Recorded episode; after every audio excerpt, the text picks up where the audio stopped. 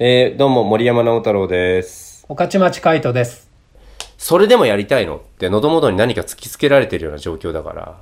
でもそれでもやるっていう人が残るし。未来授業。この番組は暮らしをもっと楽しく快適に川口技研がお送りします。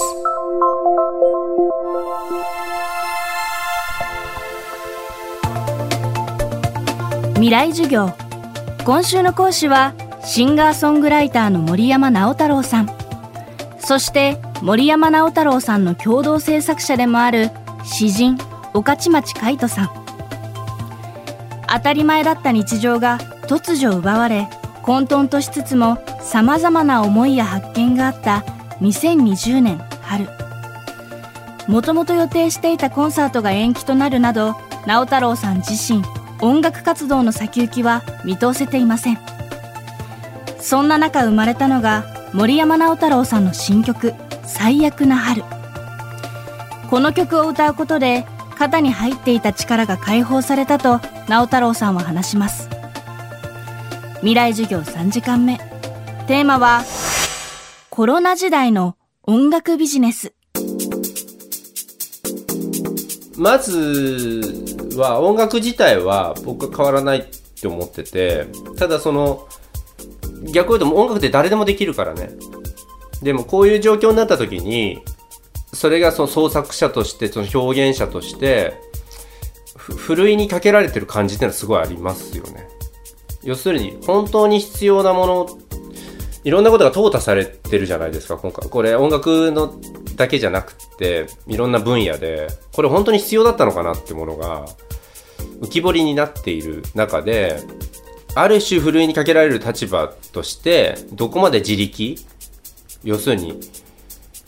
何かを隠すようなとか何かを取り繕っていくようなエンターテインメントは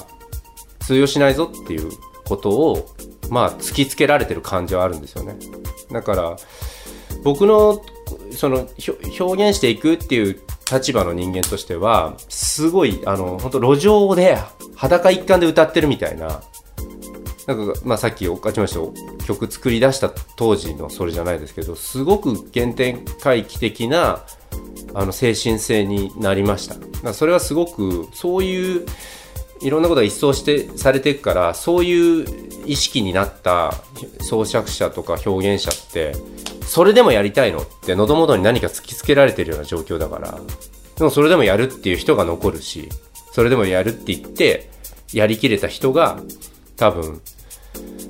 勝ち残っていくような世界になっていくと思うから、そういう意味ではすごくやりがいのある状況になったんじゃないかなっ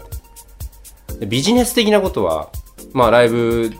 ができなくなったりとか、あるいは軒並み制作会社とかライブハウスとかがまあ経営が立ちいかなくなって、我々ができる環境みたいなものも少なくなっていくことは間違いないんで。でもどっかで俺はなんか、じゃあまた自分が部屋での片隅で曲作っていたところから始まったような音楽だし、路上にまた立ち返ればいいんじゃないかなって。そっからじゃないと画期的なアイディアって出てこないんじゃないかなっていうふうに思いますけどね。それぞれにしかできないことをやっていくしかないんだって。そう、音楽に関しては そう、それはね、僕もね全然変わらないんじゃないかなっていう気はしてて、例えばまあコロナっていうことだけで言ったら騒がしいじゃないですか、コロナのことって。で、感受性も揺さぶられるし、だから物を作る人間っていうことで言うと、まあ、それも本当タイプによるけどすごいやりやすいなとさえ思うっていうか、まあ、なんか海が荒れて魚がいっぱい出てきたみたいな感じに近いかな、漁師さんで言えば。まあなんかでもあのスピッツの草野さんが、えっと、震災の後ライブできなくなったんですよね。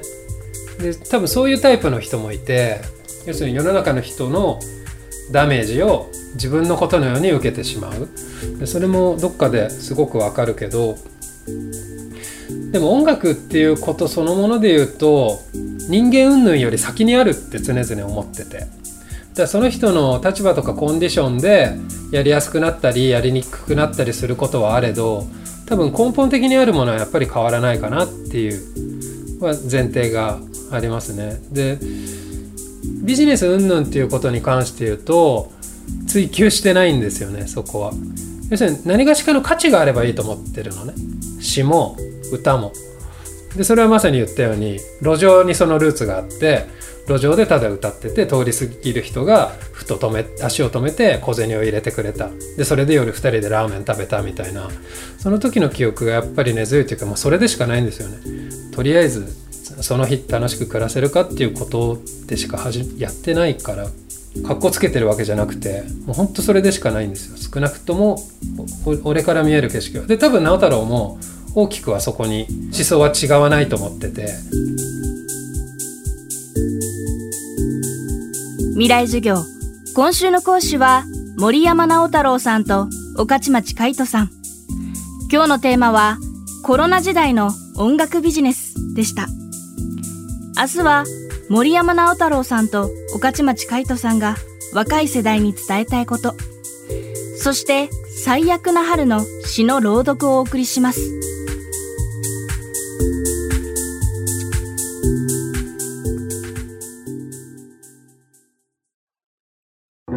川口技研。階段での転落、大きな怪我につながるので怖いですよね。足元の見分けにくい階段でもコントラストでくっきり白いスベラーズが登場しました。皆様の暮らしをもっと楽しく快適に。川口技研のスベラーズです。未来授業。この番組は暮らしをもっと楽しく快適に、川口技研がお送りしました。